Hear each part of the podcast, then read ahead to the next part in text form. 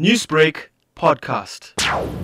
The importance of World Heart Day is to remind the, the global family that uh, heart health is really, really important because the burden of disease for cardiovascular disease is very high around the world.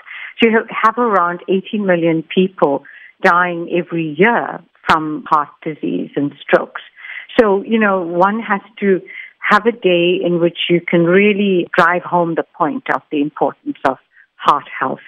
Each year, there is a different theme that is commemorated for Heart Awareness Month, and this year it was cholesterol. So, why was this theme so relevant, especially in a time of COVID? So, the global theme is actually use heart to connect.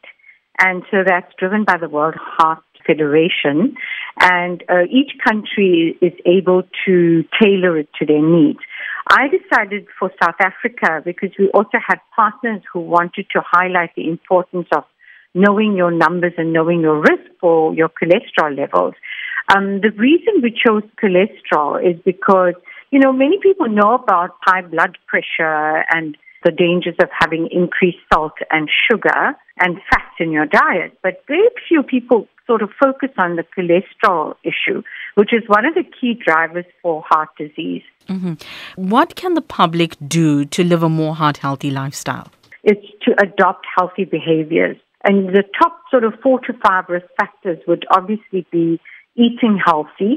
So, you know, decrease salt, sugar, fats, bad fats in your diet uh, make sure that you're physically active. You don't have to get into expensive gear and go to the gym, but ensure that you're constantly moving. You know, don't be a so-called couch potato.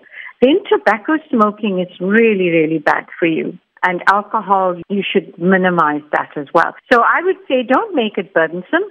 And it's not that difficult, you know. It's just to live a, a clean and a functional and healthy life.